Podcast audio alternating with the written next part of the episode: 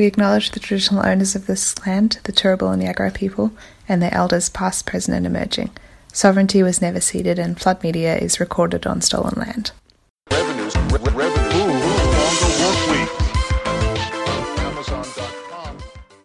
So like, oh, this is the this is the metric by which we're gonna judge who wins, because they knew quite specifically that Sanders was gonna blow out the other two, and they're still gonna lose that. I like that immediately, like when 60% of the results were in, like the ABC and the Guardian were already reporting that Buttigieg won the election. I did not know how to process that one, because I was like, on the one hand, I don't, like, it's probable that they're just buffoons and they don't understand, not like me, someone who now understands all the intricacies of state and county delegates and all their equivalents and how they calculate the pledged delegates and the difference between them.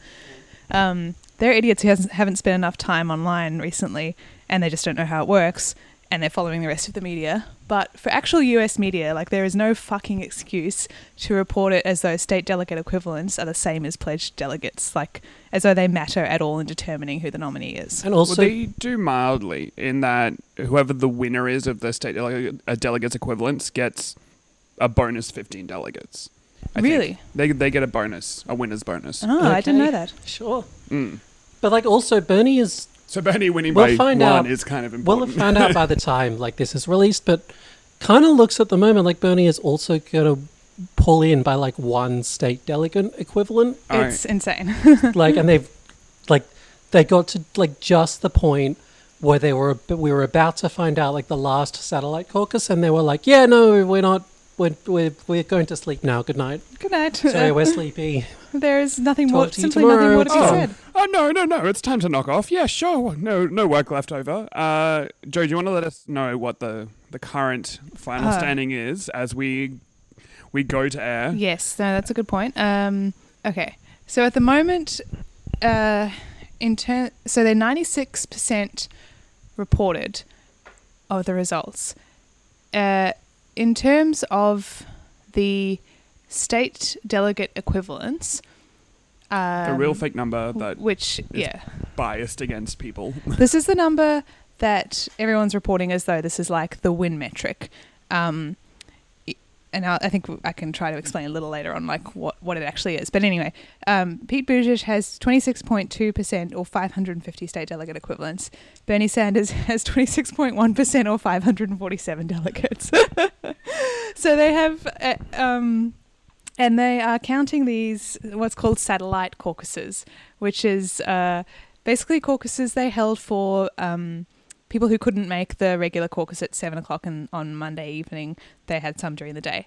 And these were in like, I guess they were everywhere, but the Sanders team organised really, really hard to get working class migrant communities out to vote in these caucuses. It was the first year that they've been held as part of the Iowa caucus, and I think Sanders pushed really hard for them to be held, and then his team just smashed them. I don't think any of the other campaigns paid attention to them. In any case, ever since they started counting the results from these satellite caucuses, he's been like clawing back his lead and absolutely smashing it. Maybe we ought to introduce ourselves before we go any further though. So I'm Joe. I'm Mark, and I lost my mind on Tuesday as I watched nothing happen. I'm Matt, and same. I think we've all been driven insane by this process. Yeah, completely insane. Lost all my sanity points, and I was just like, well, there's nothing else to do but do a podcast about it. So here we are. Do we want to kind of recap just what's happened? Yes, I think that's good to start from the beginning. So the first thing for me was the... Like even before the caucus, the Iowa caucus, the first thing that happened, which like seemed fishy, was the poll. Mm. There's like poll that's apparently it's the big poll that they do. Like they release it before the election. CNN like dedicates an hour of their time just talking about this poll, and then like at the last second,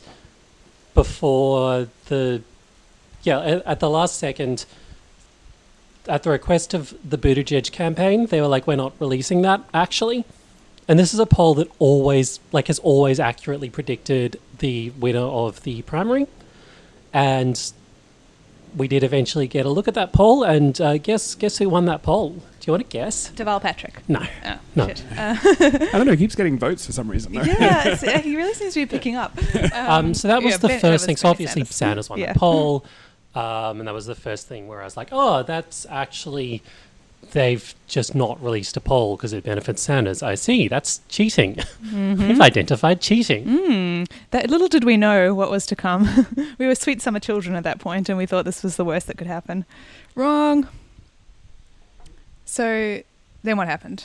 So then, I mean, okay, like, what happened? We're supposed to come out on, like, Sunday. Our Sunday. It was, like, that Monday. And so nothing happened then. And I think it was also at that point in which I left this plane of reality when I saw that Bernie Sanders had been like hiring vans to get people to the satellite caucuses. And that's when the moment for me really was just like how just efficient their operation was. Like that was the point in which I completely lost it. You started seeing before the results footage roll in from these satellite caucuses, these like Ethiopian migrant workers and like...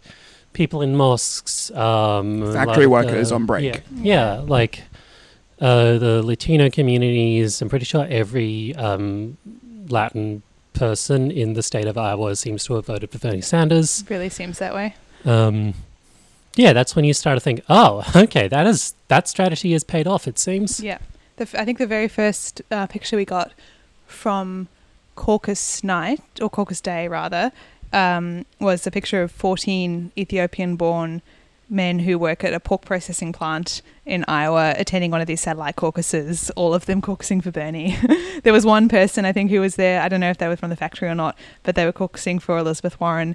And then when she didn't reach viability because there was 14 of Bernie on one of her, then that person just left the building. So it was the Bernie bros dominated that caucus.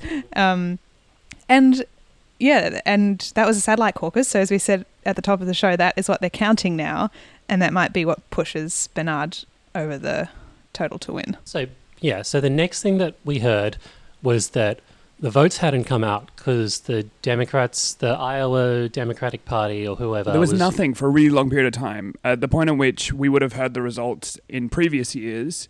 there was no results. Or there was like 2%. And I think all of us were losing our mind at that 2%. Mm. But it was... the Iowa Democratic Party just were quiet. And then we heard that they were doing quality control. And that was the moment when I was like, oh shit, no, it's happening. So this was Tuesday afternoon our time. 1,000 years ago. It feels that way, honestly. This week, I said before, it's a good thing I don't have a job. I would have been fired. I could not stop posting and reading posts. Yeah, I was supposed to be writing... like emails for Mr. Black. And I was just like, gonna redact his name out of that so he can try. So then we all started going insane and they were like, we're doing quality control. And then it seemed that what had happened was the app had broken. The app. The app, yes. Love an app. Yeah. So does someone just say it back to me? What was the name of the company that made this app? It was Shadow Inc. Oh, yeah. And friend of the show, Max, said on Twitter that naming your election counting app Shadow Inc. is like calling your witness protection program Epstein Inc. It doesn't inspire a whole lot of confidence. Oh, like I've had just incredible... That was when the Epstein brain really got going for me. Yeah. Because it's the same thing where it's like, okay, we can't prove anything that happened. It theoretically could just be a cascade of coincidence and incompetence. And a whole succession of fuck-ups that just fell all the same way so that this exact thing happened. You can't prove that's not what happened. But... We know what happened. Yeah. And it's like they when they found out, well, one is the Democratic Party were not telling anybody what this app was, where it was coming from, who was running it, what... And processes they'd done to like even vet it. They had refused that scrutiny even before the primary. The caucus. Well, not even just like who is the company, because it turns out the company was this brand new op that was entirely run by like Hillary campaign staffers. Yeah. And then was owned by another shadowy organization called Acronym. And also, I believe the Buttigieg campaign gave like $42,000 to Shadow. Quite a few campaigns gave Shadow Inc money. Mm. So that specific element is not like, yeah, I think quite a few of the different campaigns ended up paying them for just because like tech stuff. Because they've successfully advertised themselves to Democratic wonks as like, oh, we're this brand new tech company. Tech and startups is like the brand new thing. You need to invest in our CRM. Yeah, Bernie's like, it's all bullshit. I will not give you money. Yeah, well, they just made their own. And that's the amazing thing that has come out of this as well, is that the Bernie Sanders campaign knew that everything in the world was going to like go against them because the Democratic Party hates them. The universe seems to have a thing against them. And they're like, you know what? We're just going to ready to fight this at every single step of the way. They've got their own like cloud document system. They've got their own call hub. They've got their own organizing platforms. They've got their own app to count the Iowa caucus. So they were getting all this information and they were doing it all themselves to vet the entire process. It is mad to me that other campaigns apparently share the tech that does this. That would be like us like letting the Labour Party like see what we're doing. Yeah, it's like, oh, where are you cutting lists? Well, the other thing is, yeah, so there's Shadow Incorporated, owned by like an investment company or whatever called Acronym. CEO of Acronym, married to Pete Buttigieg's Iowa comms director. Weird coincidence. By a strange coincidence. Weird. And there's just footage of just all these people at a party together. Yeah, like this Acronym lady, the Buttigieg guy, just people from like the Iowa Democratic Party all just hanging out at a party together. And what is making me particularly insane about this is that it in any like normal world, this would be like a Watergate level scandal, right? And just the media is just like refusing to talk about it. It's just Bernie bros having conspiracy theories. The level of, like discipline of just like, we are just not going to talk about that. We're just ignoring what's right in front of our faces. The level of that did not happen. Like, who are you going to believe, me or your lying eyes? Yeah. Yeah. That was when, like when we got that, I don't know, Guardian story, which was just like Buttigieg wins. And it's like, well, Buttigieg's not won. He has not won the election. That's not like he has not won. There's a Slate piece that went up earlier today that was literally called "How Pete Won," which I'm really hoping that they did not happen. It fucking didn't happen, and now you're gonna have to take it down and write a piece about how Bernie won, which you probably won't do, but at least hopefully you'll have to take down your fucking rat winning piece. Anyway, so we're about 3/4 of the way there. App broke. App is fucked. And then, okay, so at this point I started being like, I don't know what's happening. I know something shady is happening, but I can't make sense of these events in my mind. Like, I had two main conspiracy theories. One was that they had tried to rig this election via the app, but because why do you need an app? Like, no one's ever heard of this. It's an app for just like reporting. So they still like, they do all the counting on paper. And this app is allegedly just for reporting a set of numbers to, like, the headquarters, which you could just do on the telephone. Phone it in like every other normal election. They've done every single caucus until now. Yeah, anyway. Like, so I was like, okay, maybe they designed this app for the specific purpose of rigging the numbers via some shady process that no one else would ever get to see. And then because they're so fucking stupid and this app was designed by Hillary staffers, like notable rubes, it immediately broke and backfired and now like they are panicking and no one knows what's happening. Or my other theory was that the app did break and that's just because it was like, badly designed by stupid people. And they know that Bernie won and what they're going to do, they're doing this on purpose to... let Buttigieg claim a victory that didn't happen, deny Bernie his victory speech, and just like slowly drag it all out as long as possible. And then at the last second be like, oh yeah, Bernie Sanders actually won, by which point I hope everyone's forgotten. Definitely, and at least. And that seems to be what happened. At this point in time, they have the results. They do. It happened three fucking days ago. They have the results. There's it's also theoretically possible that maybe like, my theory was that they tried to rig it with this, app. And then someone realized at the last second, oh, wait, hang on, Bernie Sanders has an independent count of the results. Mm-hmm. Oh, no. And then they, panicked or like got cold feet at the last minute and just like shut it, just pulled the lever and just like shut it down. Let's just like rig it by hand in like the old-fashioned way. Yeah, we're up to, you know, several days later, and there's like 3% to go, which is like the final 3%, which is going to say that Bernie, I very much hope so, wins at the end by a very slim margin, slimmer than I would like. But they're like, oh, no, that's just too hard to do the last 3% just to get it done. No, we're going home. And it's like, why would you hold that back if you have the final result? Yeah, everyone knows that you fucked around. You want, if you're any other world, by any other rules other than playing like Calvin ball like we are currently, you would have the results out by now. Also, you should want to finish this so that you can stop humiliating yourself and everyone can move on. The fact that you're like refusing to release any more results says that it's a result you very much wish that you could not release, and that is that Bernard Sanders won. This is also about when I started seeing, have we seen these videos of the coin flips? Okay, yeah, let's talk about that. Because that's amazing. We're doing a pivot to like a true anon style podcast on this show, but I'm here for it. And I've seen a couple of these videos that have come out of, because of the caucus math process, sometimes these delegates are decided by flipping a coin.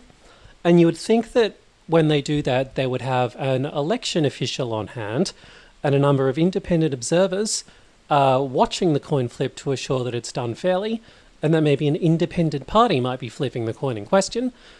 But instead, it's just somebody from one of the campaign, and you've seen videos of this, has just like flipped a coin and has just got it in his hand and just looked at it and then visibly fucked around with it. Yeah. And gone, Buttigieg. Yeah, that's for Buttigieg. There was video of this man doing this, and apparently that's allowed. And like it's like another one where the guy looks at it and goes, Buttigieg, and then drops it on the ground before anyone else can get a good look at it.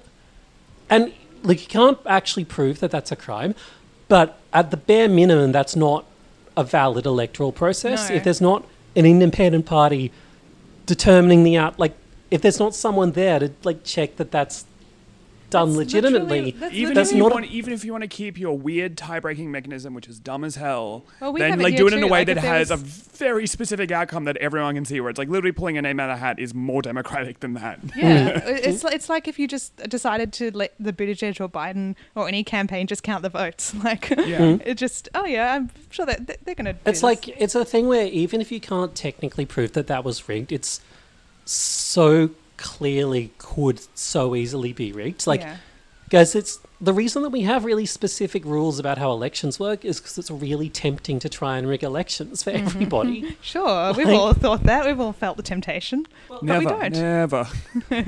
I'm pure, I swear. Okay, so that took us up to... So that took us up to then when I can't even remember when this was. So I lost all track of time. But they were like, we're going to release the first batch of results. They released 62% of results at once, and that showed basically what has been the case up until like an hour ago, or what kind of looks to be the case, hopefully soon. It showed Bernie winning the popular vote on first count. Now, first count, again, I learned so much more about this than I ever wished to know. First count is basically the first preference, essentially. Like everyone goes in and caucuses for their preferred candidate. And then if some candidates don't have at least 15% of people in that particular room, they're declared to be not viable. And then what happens is those people who caucused for that non-viable candidate, they get to choose the second choice. They don't have to. Some of them just leave, but the rest of them can go to other viable candidates and boost up their numbers. So then you get what's called a final count, a final alignment. Bernie also wins on that one. But Buttigieg picks up a lot of those second alignment votes from Biden, who crashed and burned. We can talk about that later. I think it's very funny, although I feel a bit sorry for him. So those two measures of votes, Bernie is winning. Then you have the fucking state delegates equivalents. Which is some dumb math. It's really stupid. And what I can basically tell is that they weight rural counties more than urban, like... fewer people, but it gets weighted more. There's a little bit of like by county. So there's the counties like fairly well evenly distributed across like the state of Iowa, but how many each particular one gets in those like counties and those caucus sites is like it's like kind of flat, but has a little bit of like variation depending on like some kind of population as well. Which means if you're in a highly populated area or an area that has like a lot of working class people, but not necessarily a bunch of people who like come out to vote, then I don't understand. That seems more illogical. Well, yeah, that's how the whole American political system works, and it's why, you know, the Democrats in every branch of their government win the popular vote very consistently at this point, but because of that rule, rural votes count for more than urban votes. That just holds true across the entire American political system. But that, I mean, it shouldn't be the case. Like, fewer people live in rural areas. You should do it the other way around, if anything. And yeah, the other thing is this weird rounding system, which is like, because you can't just... So like a caucus side gets like 5 delegates. And if you end up with, the way that the math works out, you end up with like 2 candidates that are like competing over that last bit. There's like rules around like how it rounds up and it rounds down sometimes. Which are not very... Yeah, so it's there's been quite a few examples of, say, Bernie will get 100 votes and then Pete will get 70 votes and they'll both end up with 2 delegates. That seems to be, yeah, like quite a repeated pattern. One of the other repeated patterns that comes down to the state delegate equivalents is a lot of, if you just squeak over that 15% threshold, if you don't get it the first time, or if you do manage to just squeak over the line, you get a delegate. So that takes down what would be Bernie's massive lead. If you can just get that 15%, you've got 1 and Bernie's got 1 less. It's not really proportional to like someone dominating a caucus side, unless they're actually getting well over like 85% of the entire caucus. Then other people are taking out some of those votes. So that's how basically all those things add up to that, Bernie having the most votes on both counts, but somehow like not quote unquote winning because he didn't get this dumb state delegate equivalent thing. And then you have pledged delegates, which is like the number of delegates you can actually take to the convention. And that's how you decide the nominee, because that's, like the person with the most delegates ends up winning the nomination. And so at the moment, Bernie and Buttigieg are tied on 11 each. But then, Mark, as you said, the winner gets an extra 15. Yeah, there's a winner's bonus. That's a lot. Wait, the winner gets how many? I think it's 15. I could be wrong, but it's like if you win, it's not directly proportional. It's like split down by like your actual proportion. And then there's 15 or so that is just, I thought, is just dedicated. 15 sounds like a lot, I have to say, given that... Because they've got 11 and 11. There's 41 that come from Iowa in total. Okay. That's insane because they're clearly tied effectively. I can't see anything about that online. Yeah. Do your own research. Citations needed, Mark. Yeah, and look, this whole... everything I say has quotes around it, like quotation marks, like allegedly. You know, the system is designed to produce this kind of confusion because, the American political system is designed from scratch to reduce popular participation and to make you confused and angry so that you won't turn out and vote. Yeah, it is obviously completely insane. And as I said, I know so much more about it and I wish I didn't, but I do. So what happened next? So then they just kept releasing... Well, so the campaign released... the Iowa Democrats released 60% of the vote, which shows Bernie with the popular vote, but then Pete with this idiotic state delegate lead. And then the Bernie Sanders campaign, because they had been maintaining their own count, released their own numbers, which showed they first released 40% and then they released 60%, which showed Bernie Sanders in the lead.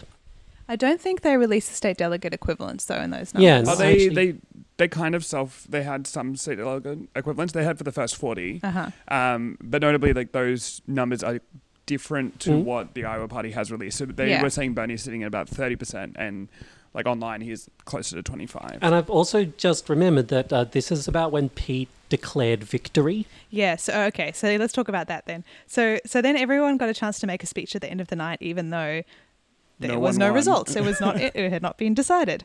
And Bernard got up and was like, we did really, really well and I'm really happy. I didn't actually watch the speech, but that's pretty much, I think, the gist. Yeah. And then Pete got up and just decided to declare himself the winner. Yeah, I'm Pete and I won. Television. I won the election. I've had a look at the numbers. You can't see them, but I can see them and I've won. Can I see those results, Pete? Nope. Now everyone go and publish a story that says I won, please. And I'm going to go on TV saying I won. To be honest, even though I hate him, it was a really smart move. Oh, yeah. And I sort of wish Bernie had done the same. But you know that if Bernie had ever done that, he would have been absolutely roasted. But they would not have let him go anywhere near declaring victory without numbers to back it up. That's true. But because he is every wonk's like choice, he's given a free pass and stuff like this. The media doesn't care what like that is because it's all part of the game for them. But if Bernie's doing it, then like that's not allowed. Yeah. So yeah, and that was when the entire media started publishing pieces with titles like "How Pete Won," just ignoring the fucking fact that it's essentially a tie on pledged delegates. That state delegates equivalents only mean like basically the efficiency of the votes you won, and that okay, so given those two metrics are pretty much useless, what else can we do? Can we look at the number of fucking votes each candidate got? No, that seems outrageous. We'll just ignore that. And like Pete clearly did well, and like he outperformed. He picked up his expectations. Like, he picked up a lot of the Biden votes. Clearly, I think like legitimately had a strong performance in the election. But he didn't win the election. No. He still has not won the election. At this stage won the election. So that's like, and if he'd come out and said, look, we had a really good night and I'm really pleased with that and our numbers are looking really good and I that would have been fine. But he just declared, like he just declared victory. He just said, look, I've won. And then all the media said, yeah, he's won. And that was it. Let's move on. Dust hands off. I think like a lot of people pointed this out already on Twitter, but it does bear repeating that if this were a foreign country, it would be like the US would be fucking sending tanks in as we speak. Like imagine this like, shadowy app. They decide they're going to use a shadowy app for the first time to report the results. There's like wide inconsistencies between what, people at the precincts say happened and what the results are, which, we have time to talk about that. But imagine if a Latin American socialist had done this. Yeah. Also, at the same time, I think last night again, lost track of time, but at the State of the Union address, they had fucking Guaido there. The true leader of Venezuela, and just sitting in an upset, like the balcony seats of the State of the Union. I know that's not how you pronounce his name. I don't care. He's Guaido. And that's when all this like some conspiracy theory stuff, some like legitimate stuff, some stuff that seemed true but wasn't, started just like flying around on Twitter, and we had to be like, oh my God. The only thing I can do is keep up with these posts. Like that is the only productive thing I can do with my time right now. So I will be refreshing Twitter for 12 hours. And but the most productive thing, which is to tweet gifs of rat at Pete Buttigieg and his representatives, which I've been doing a lot of and will continue to do. So that brought us to roughly today, where I think like myself as a Bernie person, I felt like I didn't feel bad. I felt actually good. Like it was really great to see that Bernie won the popular vote because Iowa, like it doesn't actually, it doesn't matter that much in terms of delegates, but it is a temperature check of how each candidate's going. So if he has the most support objectively, that is like really good. And that, and he like, knock on wood, but there's no way he can not win New Hampshire. Let's see what the DNC try and pull there. He's now the clear front runner. Yeah. He's like leading by, he's lapping the next candidate. Yeah. Like Biden, who just ate shit in Iowa, is the closest one to him, and he's like on 13, and Bernie's like more than double that. Actually, I don't want to. That's good. But the one thing I was feeling really upset about is that it is a victory that they fucking tried to take away from us, and they gave it to Ratman, who didn't win, and the only like objective bad thing about that is that he is getting a bounce because everyone thinks he won Iowa. Like there was a poll out that showed him, a New Hampshire poll, a post-Iowa poll that showed him getting a 9-point bump since the last poll. So that only puts him like within like 6 or 7 points of Bernie. Like it doesn't mean he's going to win. He can't, as far as I know, knock on wood. But they are giving him that advantage that should be Bernard's, and that was making me feel really upset. But then, 11th hour plot twist about, 2 or 3 hours ago. So they've been dripping out these results ever since, and they've just been giving us, 60, 70, 75%, and they get up to like 90, like 95%, and Peter's still in the lead, and they've got this like... What's it, this needle? Like the the New York Times have a needle that shows the probability of what's going to happen. The predictive late needle. Yeah. And they had it at, I think, a 98% chance Buttigieg wins. Yeah, it's like it was going up and up every time they slow drip results, and then suddenly, all the results that are left are the ones that Bernie won. and slams the other way in. And yeah. So now we're sort of back to the beginning where they're counting those satellite caucuses of mostly migrant working class communities where Bernie Sanders is absolutely smashing every single other person into the dust.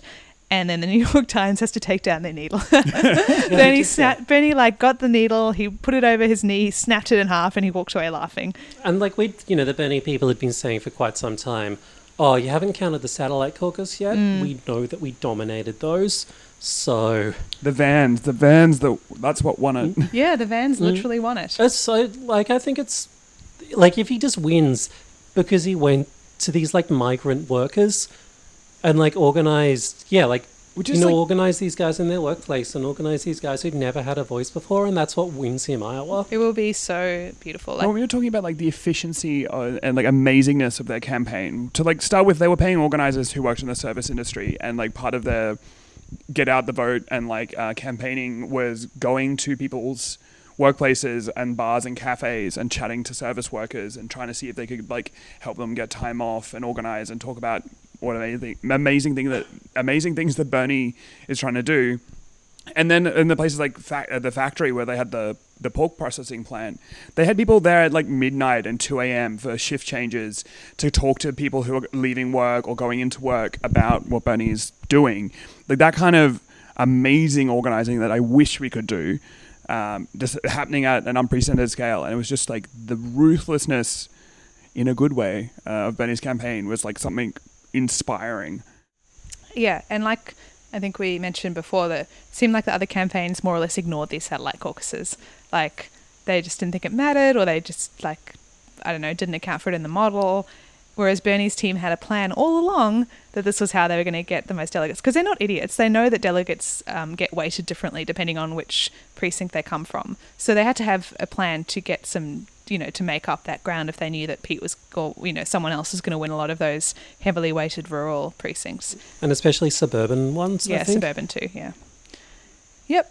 So that's where we're at now. That's where we're at right now, and they've like... Because...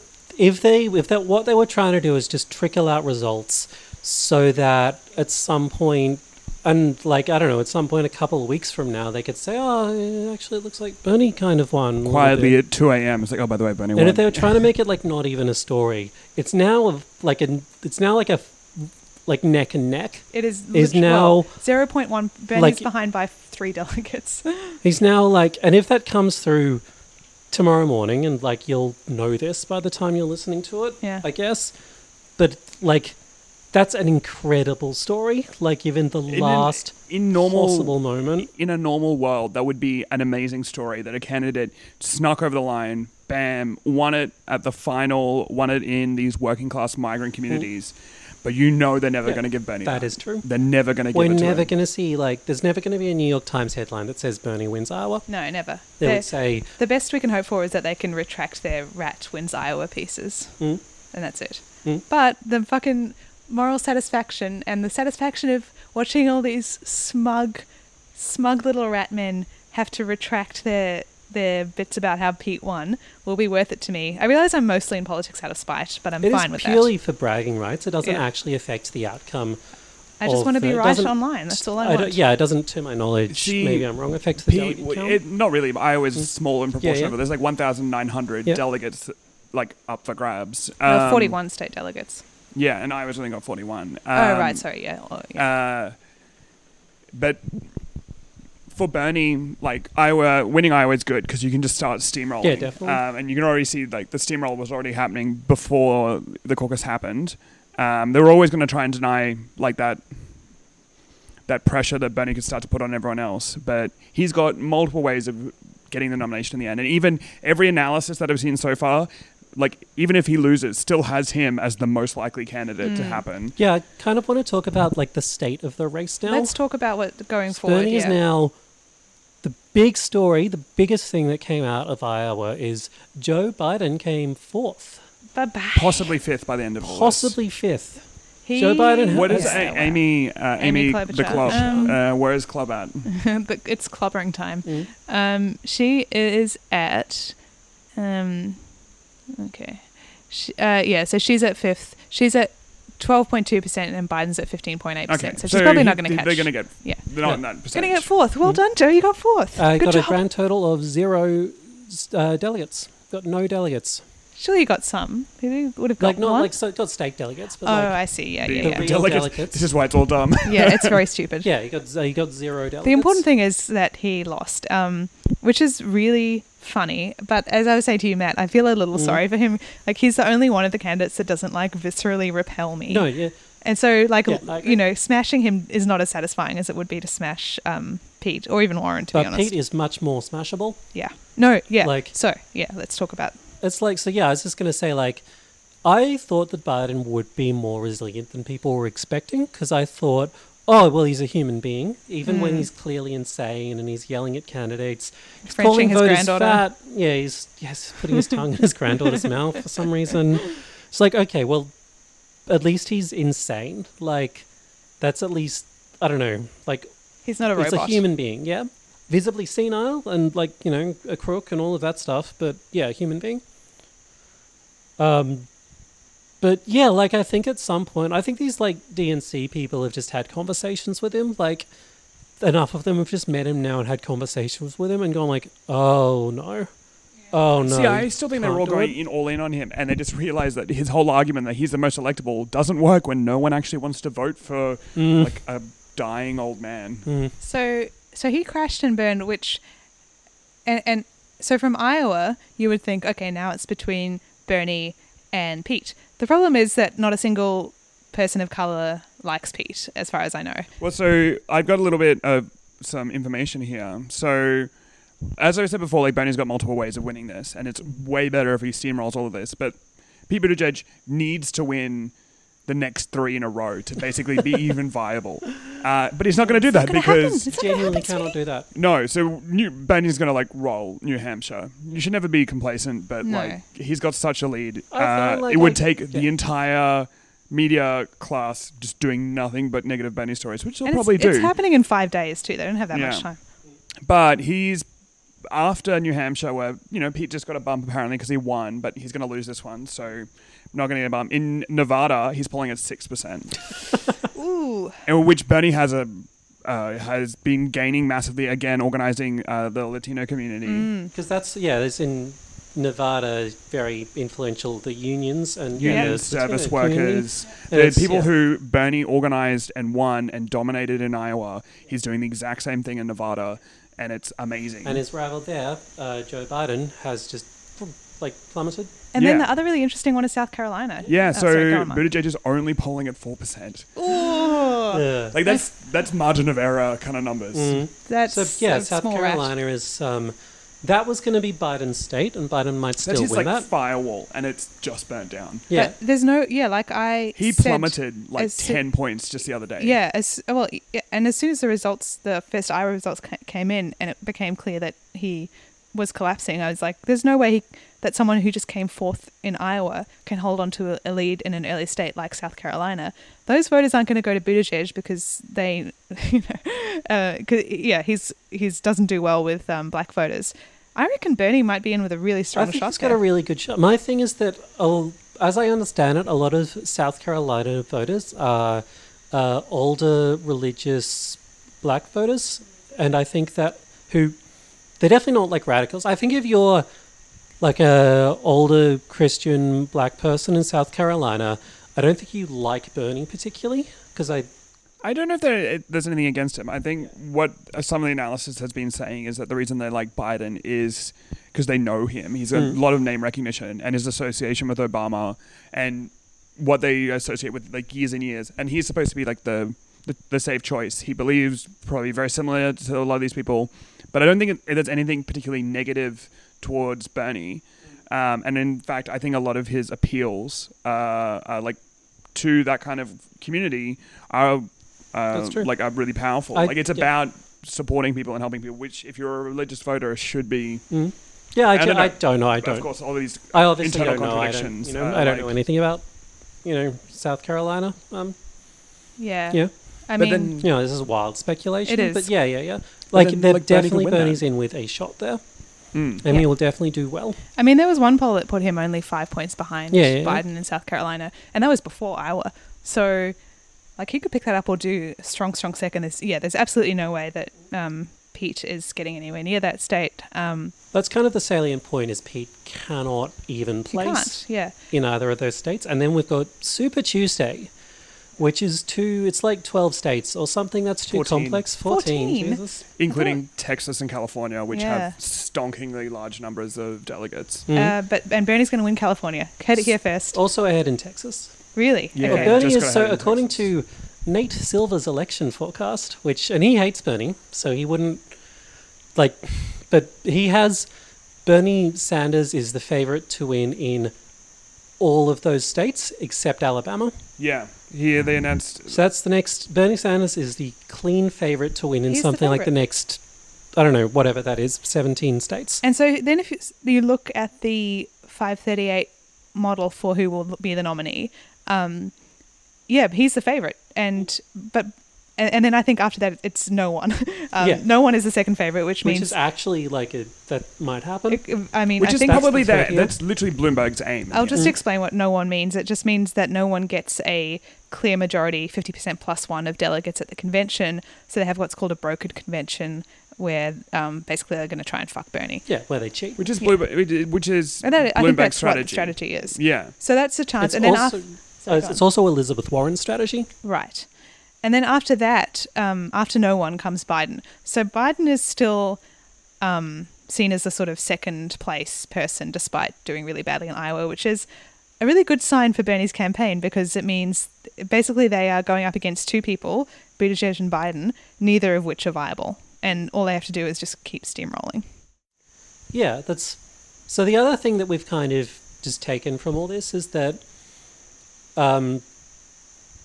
basically part of the reason why Bernie's tying with Buttigieg instead of just winning the whole thing is that Elizabeth Warren is taking I don't know, whatever her 20% of the vote, like 23%, like she should not have run. The majority of which would go to Bernie. Yeah, not all of it. There would be some of it would go wherever else. And honestly, it's an amazing testament to his organising and ground campaign, that despite the fact he was running against another progressive who was taking a lot of his votes and got over that 15% viability threshold, he still managed to come out on top on the final vote alignment. Like, he was so strong that not even this direct competition for his votes could stop him.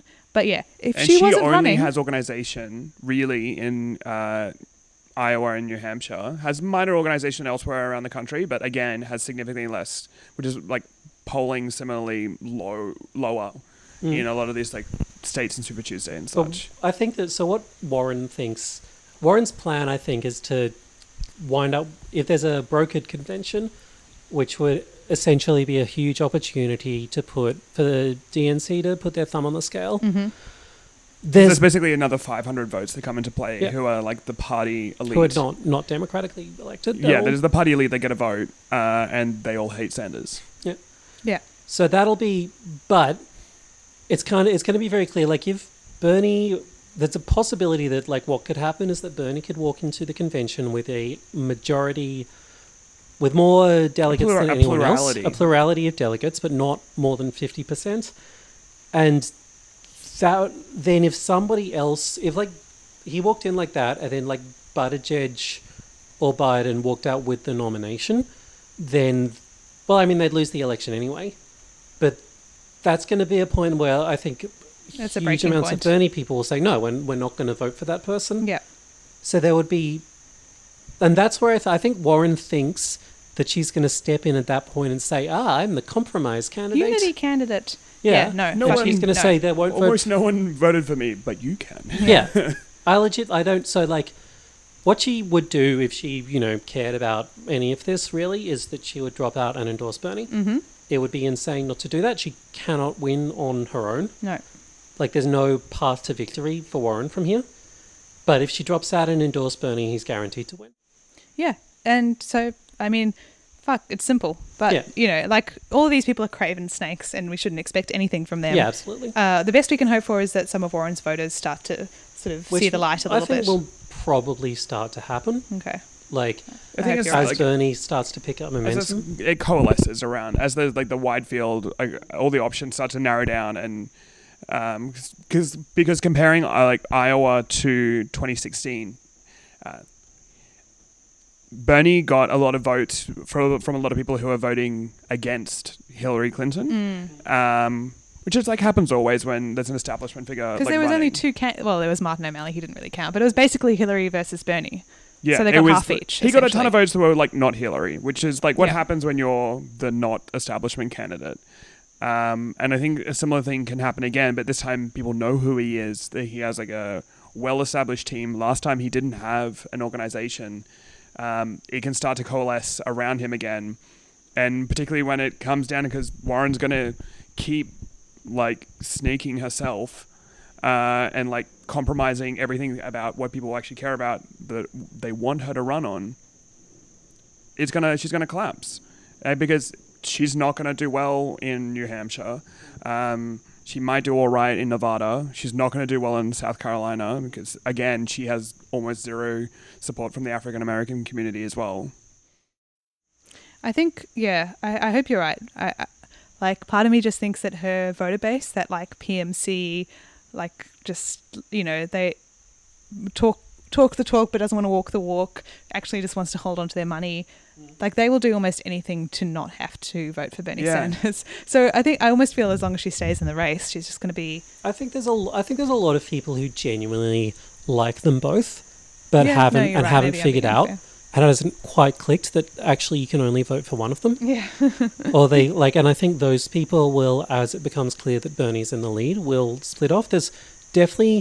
There are people who, for some insane reason, just see themselves in her and just think that she's this inspirational figure. She's like this like comfortable middle class person. Like we see it all the time here in our politics around like certain Labour figures, for example, where it's people. It's like, oh, I really like progressive ideas and radical stuff, but actually I'm going to keep voting for this party that doesn't want to do any of them because it's actually in my interest to do that.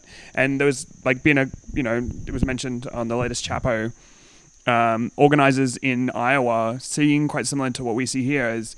The easiest people to talk to are Trump supporters because you can just have an honest conversation with them about what's going on, where people who are going to Warren or Buttigieg are the kind of people who are like they're upper middle class, they're comfortable, or maybe they're not even upper middle class, maybe they're just living quite comfortably, and for them it's not a serious issue, and for them it's just they're way more on like they always seem very online to me, like it's actually about like the epic clapbacks. I imagine a lot of them like very similar to like a lot of our parents. Yeah, where basically. It's like comfortable or but just like unwilling to like accept the radical nature. Except maybe you, Joe, and your dad. Yeah, my dad is actually a Stalinist. So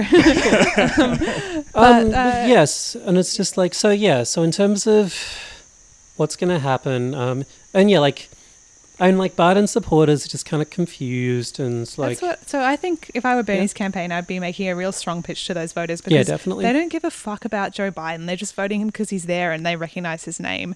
And like half of them obviously so when they didn't show up. Forgot or died on the way to the caucus site or like they're not ride or die Biden. There's no such thing. So if you can go in and make just a really strong argument, I don't know who I'm like lecturing here. They already know that. I mean, Biden's only real argument has always been that he does best in the polls against Trump. Yeah, and but he just came fourth in fucking Iowa. Bernie Sanders is now the only candidate who can beat Donald Trump. I'm sorry, it's the law. You must, if you care about electability, you have to support Bernie. So I think, there's a big chunk of votes up for grabs there. And I don't think those people will necessarily switch on their own, but I think they will, a lot of them will switch from hearing from a Bernie person face to face. So that's why I feel confident because I know Bernie has such a great ground game that just runs rings around the other campaigns. The most committed volunteer base and their level of organisation is completely mind-blowing. I saw today they're knocking on 69 doors per minute in New Hampshire. Nice. Yeah. I like to think they got to 69. They were like, all right, stay there. No one do another just door per minute. Steady. Yeah. We're either going to go straight to like 420 or just stay at 69. It seems like it's just a matter at the moment of... like assuming the Biden collapse is real, which it's got to be, come on, then it's a matter of whether Bernie can get across that 50% margin. Yeah. And it has to be said that getting to 50% of the vote in a genuinely like a 5 or 6 candidate race, that's a, like You know, we shouldn't, like, that's hard. A big ask. That's not like a trivial challenge. Thing. That's like, you've got to, you've got to beat 5 other people. Like he needs one to drop out. I don't think she's going to do that anytime soon. Depends on how she goes in the next stage. You know, it is doable. To actually like understand that, you'd have to understand, you know, all the math. I have been saying since this all started on Tuesday morning our time that I just feel very confident in Bernie's team. Like I think that they, as you said, Mark, like they knew this was going to happen. They were not surprised, and they have been prepared, and they will be prepared. That they are talented, smart, switched on, and they are prepared for complete rat fucking at every stage of the process, and they still think they've got a good shot of doing it, otherwise they wouldn't be bothering. And that's why I think like that's where my confidence in Corbyn fell down a little. Yeah, definitely. Is that I felt like he was too naive, really. Like I fundamentally trusted processes and trusted, I mean, I don't think it got to this level of election rigging and stealing, but he certainly trusted like, you know, the press, for instance, to give a fair and balanced view. He trusted his party room colleagues not to stab him in the back with an ice pick. And none of that, you know, like no one should have done that. So, yeah, I think Bernie being cynical, having observed these vultures up close for 30 years, nothing's going to surprise him, and I think he's prepared for it. That's the best we can hope for. Yeah, like every single thing I've seen about that campaign is just like pitch perfect. Yeah. Young Warriors. Go get them. Like, amazing organization. Yeah. Extremely jealous. When I said like, yeah, when I saw like they were like hiring vans for organizers to get people to satellite caucuses, I just completely lost it. Mark has van brain. He's completely gone. As I said, I left this plane of reality. I just like, it was like Sunday night.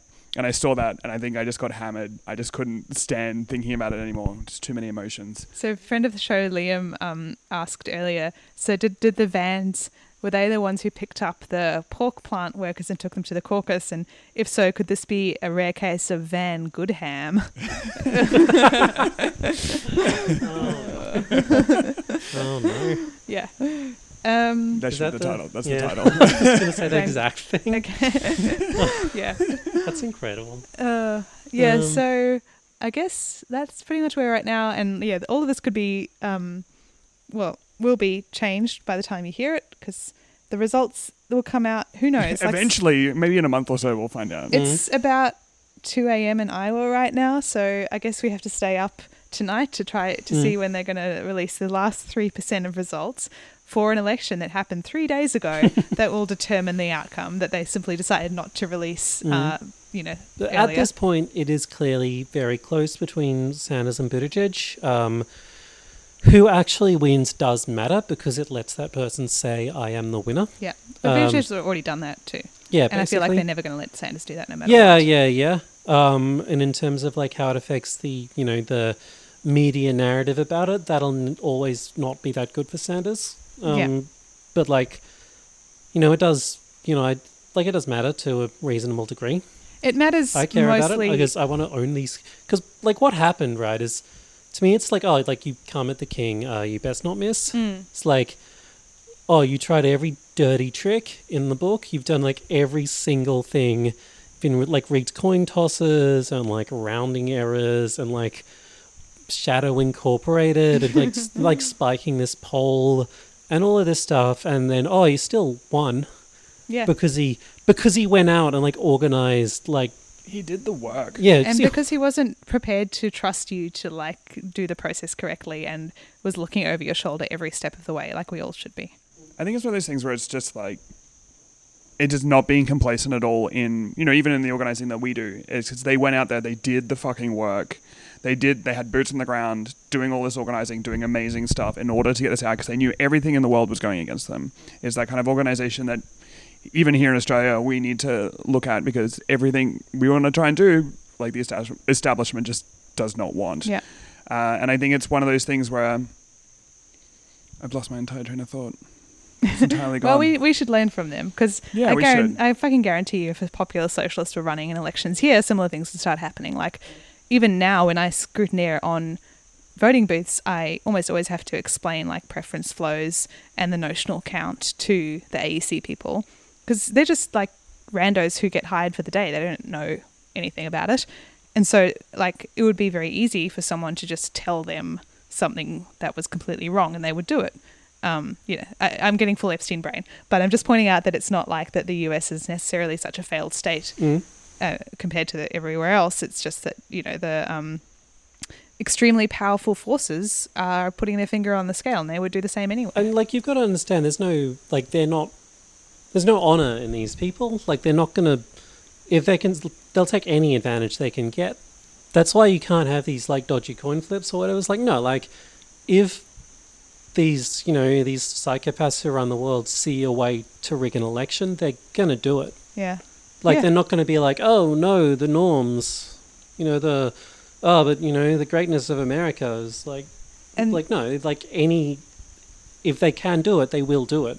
And the good thing that I've seen, again, like spending way too much time online, but it seems like a lot of Bernie supporters are no longer prepared to just like hold their nose and vote for whoever gets the nomination if it's not Bernie. I think partially because they were told to do that last time, and a lot of people did it for Clinton, and look where that ended up. So it's not like it's a panacea. And I think, yeah, like he's the front runner now and has been for the past 2 weeks or so in terms of the polls that he's been topping and their energy and his campaign, all these headlines that say like, oh, the Democratic Party's really scared of Sanders. And I think a lot of people who support him are just tired of being bossed around, and they're like, no, we're going to fucking boss you around for a change. It's we who get to set the agenda, and we're not going to be bullied by you. In fact, we're happy to hold the Democratic Party hostage. And I think the Democratic Party would 100% rather Trump won than Sanders. Oh, yeah. Yeah. That's like, and the thing that I'm thinking about a lot is like what the general election, where I think a lot of the Democratic Party will be campaigning for Trump. Yeah. Effectively.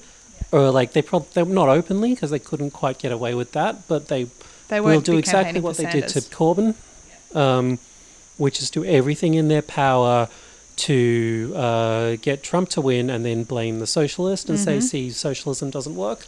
Yeah, I'm looking forward to like a lot of the media pundits who've spent the past 3 years you know, crying about Trump. Suddenly there'll be a rash of articles about actually he's not that bad. Oh my God, they're all like, oh no, this is entirely normal. It's fine. Everything's working properly. So you just like spent the last 4 years like losing your mind over Russia. It'll be like, you know, I don't like Donald Trump, but he's the best of two bad choices. Basically that line. Like, I think there might be quite a few of them that just don't vote. I think that's more likely than like voting for Trump or like supporting Trump. They'll just like weasel their way out of like, oh, I can't endorse any of these options. I think it's going to be the outcome.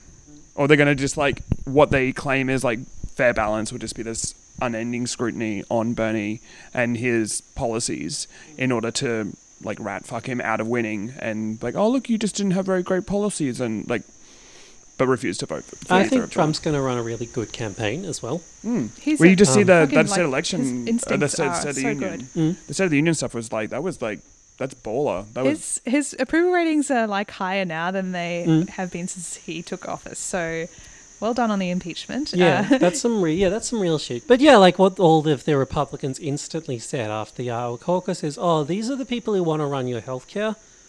Like, and they can't even handle like this election. Such a good line. Yeah. And obviously, like, yeah, like the Democrats have come out and they've like fucked this caucus. They've fucked the entire impeachment, like just absolutely completely fucked it and just made a massive hash of it and come out looking like total morons. I finally realized what I was going to say before. That's like not being complacent is that kind of shit, because the impeachment stuff was happening at the same time, which is all just... I honestly think was like Pelosi was like waiting it out in order to try and fuck Bernie and Warren and making them like sit out in... Oh, 100%. Yeah. Making them sit in the Senate instead of going to bullshit. Iowa. And I think that's where that complacency thing where the Bernie campaign was doing a ton of organizing to get out new people and people who aren't involved in the process. It bears out that ended up being a smaller proportion than it was in 2016. But chatting to Joe before the show, it was, I think if they had not been doing that, it would have been a tiny, tiny caucus. So them not being complacent because they know the media sucks. People are even more disengaged than before.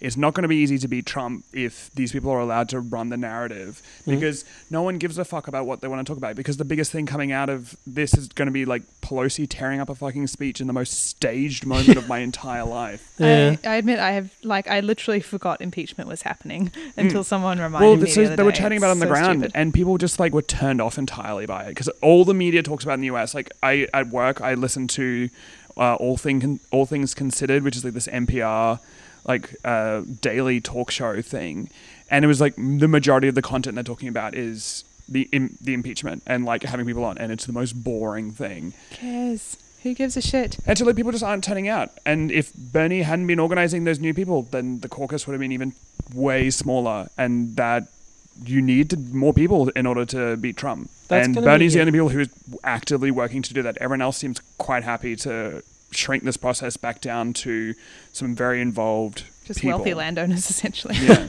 Yeah, that's like, I mean, that's Bernie's biggest liability in the general is that he's going to have to run as a member of the Democratic Party. Yeah. And the Democrats have gone all in on...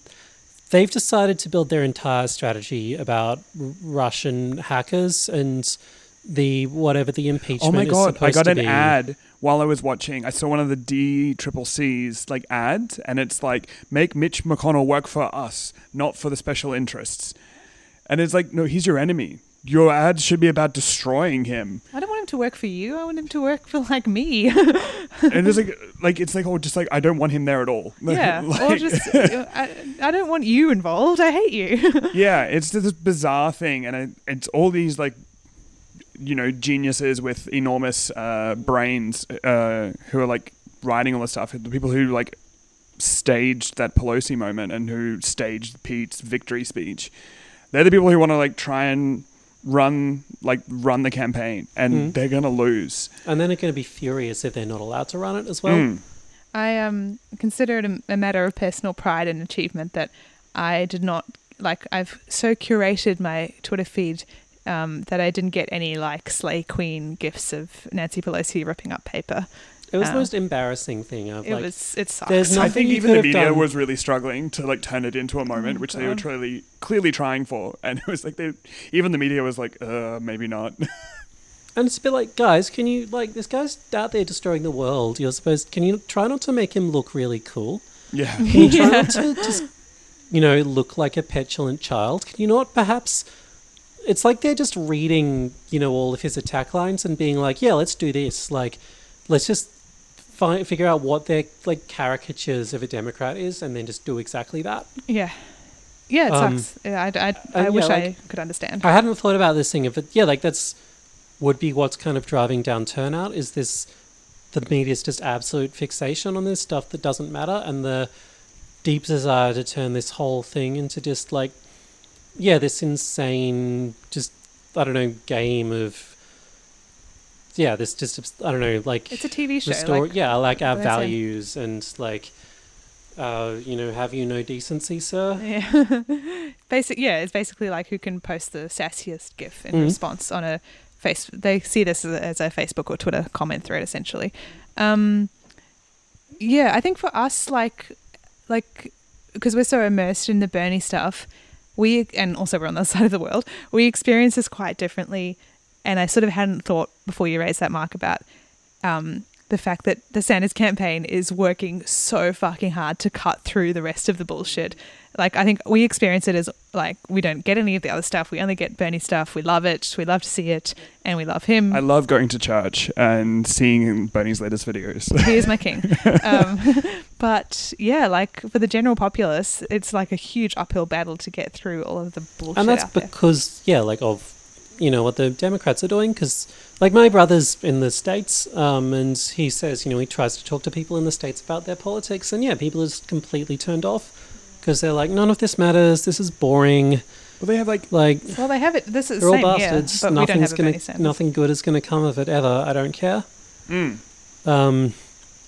And that is, like, I genuinely think it's going to be a difficult general election. For a while I thought that whoever the nominee was probably going to have a good chance of winning.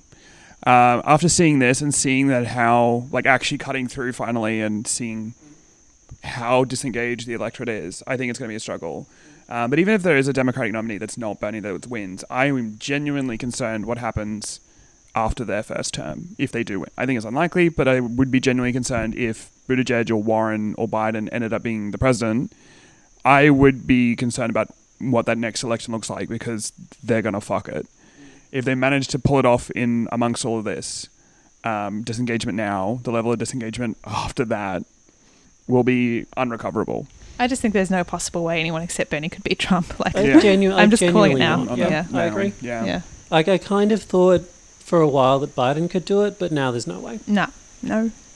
And yeah, that's like, that's going to be the interesting moment to me, is when the general kicks off, and then we start thinking, okay, like, Bernie's got to cut through all of this bullshit with his own party, like going to war against him. Wait, imagine every single Democratic nominee, not every single one, but a large proportion of the Democratic nominees who are like running down ballot, running in their local area, having the most white milk toast campaigns, just running this whole, have you no decency and Russiagate bullshit. And then you're like, no, just go fucking talk to them about how you're going to make their lives better, and then actually try and do that, as opposed to everything else you do with them. They don't want to, though. Like, they think they're doing really well. They don't. And also, I just think they don't see any value or even care about, like, in their heart of hearts, they think that most voters are like scum, basically, and they have to, mouth the right platitudes about how they care about Americans and blah, blah. But there's no part of them that actually wants to talk to voters. So that's where you saw it. You keep seeing it now, is that Biden was doing that. Now I think he's been told never to talk to a voter again, but he was telling voters to go vote for someone else. Yeah, which is... it's going to be a full-on year. Bernie's probably going to win the primary, I think. The US public is really disengaged, and it's going to be a very intense, general election. And I genuinely do not know who will win it. I think that, Trump's going to run a really good campaign, and the Democrats, aside from Bernie, are going to run a really bad campaign. But also Bernie's right, and he has, he's going to mobilize people to a degree that we have never seen in American politics. Mm-hmm. And I'm just going to get no work done at any point. Yeah. Not going to get a single productive activity done at any point this year. November. Okay. That's a cool 9 months away. I think I can manage to post through it. So at some point, like, I have to, like, I don't know, recharge my sanity points. And Mark, because you work at your workplace, you can't even check. Can you be on your phone? You're not really. Not anymore. They've claimed that it's not good lab practice. Honestly, I'm jealous of you. I wish someone would take my phone and computer away from me. It means that I have to, like, listen to, like, stupid NPR episodes in order to get any news, or even worse, I have to listen to ABC, which has the worst takes. Yeah, they also reported a big Buttigieg win on the radio yesterday morning. Yeah, they were like, they were talking about, like, this millennial gay candidate, how his moment was stolen, and it's amazing. Sorry, whose moment was stolen? Buttigieg is a rat. He's a human rat. He's not a person. He's got a rat face and a rat body, and he's a rat. That's it. That's my final take. That's the end. Oh, actually, before we go, I did want to share this one little tidbit I found online, which I told you guys about before we started recording. It's about one of these, like, satellite precincts or caucuses or whatever that they haven't counted yet, that we're waiting to be released. And this was in a small turnout, apparently. The only viable people were Bernie and I think Bernie. He was, Bernie, Klobuchar and Steyer were viable. Steyer, God. Anyway, so after that was decided, then, all the other people get the chance to realign, and most of the Buttigieg people went to Klobuchar. One Buttigieg supporter went to Sanders. So, like, imagine being that Buttigieg supporter who gave Sanders an extra person in this random little county that's now proving to be incredibly crucial. You would be afraid for your life. Like, dude, change your identity, go into hiding, do not collect $100, do not pass go, put rat poison all around your house. Like, you have got to be afraid. Yeah, he's going to like show up in your living room at the middle of the, like just in the middle of the night. There's a sniper's gun, like a red dot on your forehead right now. You ever seen the movie Midsommar? No, I haven't seen it. Okay, well, some of that stuff is going to happen. Okay. For a future Flood movie review. Yeah. All right, shall we leave it there? Yeah. Cool. See you later. Bye. Bye. Goodbye.